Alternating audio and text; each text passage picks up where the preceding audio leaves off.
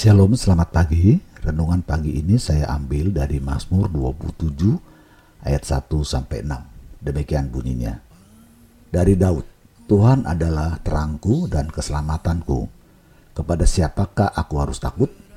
Tuhan adalah benteng hidupku. Terhadap siapakah aku harus gemetar? Ketika penjahat-penjahat menyerang aku untuk memakan dagingku, yakni semua lawanku dan musuhku, mereka sendirilah yang tergelincir dan jatuh. Sekalipun tentara berkemah mengepung aku, tidak takut hatiku. Sekalipun timbul peperangan melawan aku, dalam hal itu pun aku tetap percaya. Satu hal telah kuminta kepada Tuhan, itulah yang kuingini. Diam di rumah Tuhan seumur hidupku, menyaksikan kemurahan Tuhan dan menikmati baitnya sebab ia melindungi aku dalam pondoknya pada waktu bahaya. Ia menyembunyikan aku dalam persembunyian di kemahnya. Ia mengangkat aku ke atas gunung batu. Maka sekarang tegaklah kepalaku mengatasi musuhku sekeliling aku. Dalam kemahnya aku mau mempersembahkan korban dengan sorak-sorai. Aku mau menyanyi dan bermasmur bagi Tuhan. Renungan pagi ini saya berjudul Diam dalam rumahnya. Saudara, Tak kala Salomo ditanyakan apakah yang menjadi keinginannya, Salomo memilih untuk meminta hikmat daripada kekayaan. Dan dalam bacaan firman Tuhan pagi ini, Daud mengungkapkan keinginannya yaitu untuk diam di rumah Tuhan. Bagaimana dengan saya dan saudara? Apa yang kita ingini?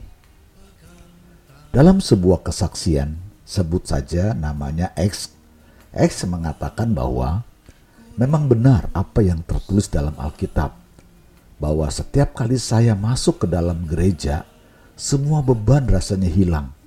Hidup saya menjadi lebih ringan, lebih mudah. Selanjutnya dengan sedikit tertawa kecil, X berkata, apakah sebaiknya saya tinggal di gereja saja ya? Supaya setiap hari saya akan hidup tanpa merasa beban. Ternyata ungkapan yang diucapkan oleh X tersebut mengacu pada nyanyian Daud yang dituangkan dalam Mazmur 27 ayat 4. Satu hal telah kuminta kepada Tuhan itulah yang kuingini, diam di rumah Tuhan seumur hidupku, menyaksikan kemurahan Tuhan dan menikmati baitnya. Saudara, dengan mengetahui adanya jaminan keamanan, keselamatan, dan damai sejahtera saat seseorang tinggal di rumah Tuhan, Siapakah yang tidak ingin berdiam di dalam rumahnya? Saya percaya kerinduan pemazmur tadi merupakan juga kerinduan dari banyak orang, bukan? Akan tetapi, benarkah yang dimaksud dengan berdiam di rumah Tuhan adalah tinggal diam di dalam gedung gereja atau di bait Allah? Ternyata tentu saja bukan. Berdiam di rumah Tuhan bukan berarti diam dalam arti tidak melakukan apa pun di dalam gedung gereja atau di bait Allah. Berdiam bukanlah berdiam diri. Diam di rumah Tuhan itu berarti hidup bersama Tuhan, di mana kita akan merasakan kebersamaan dengan Dia dan merindukan kehadirannya dalam segala aspek kehidupan. Pemasmur mengetahui bahwa Tuhan adalah terang, keselamatan, dan benteng hidupnya. Karena itulah pemasmur mengungkapkan tidak ada tempat yang lebih aman selain di rumahnya. Bukan rumah secara fisik, melainkan kehadiran dan penyertaan Tuhan. Saudara, apakah kita memiliki keyakinan seperti itu?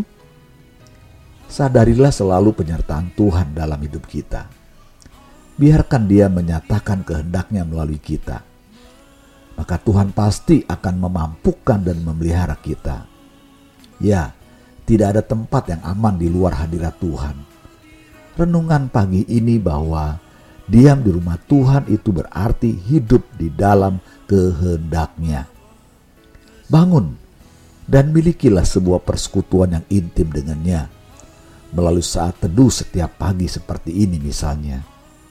Jangan pernah bosan, apalagi mengabaikannya.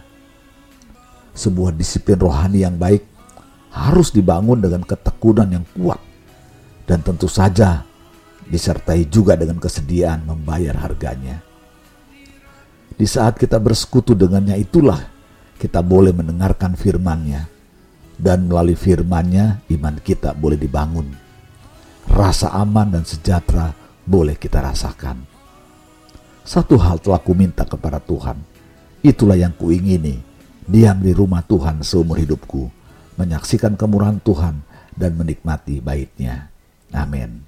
Mari kita berdoa.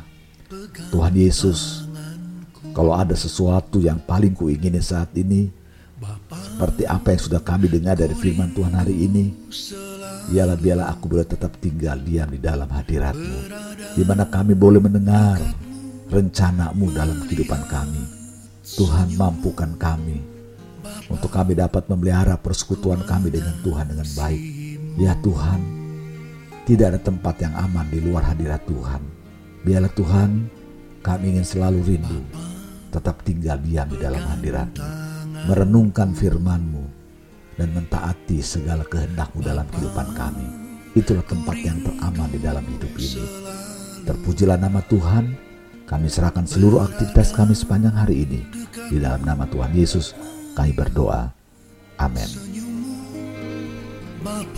Demikianlah saudara kita sudah mendengarkan renungan pada hari ini. Jika saudara berkenan untuk menyampaikan atau menyebarluaskan link ini kepada setiap orang yang membutuhkan renungan-renungan firman Tuhan. Sampai jumpa esok hari. Tuhan Yesus memberkati. Membawa kesembuhan bagiku.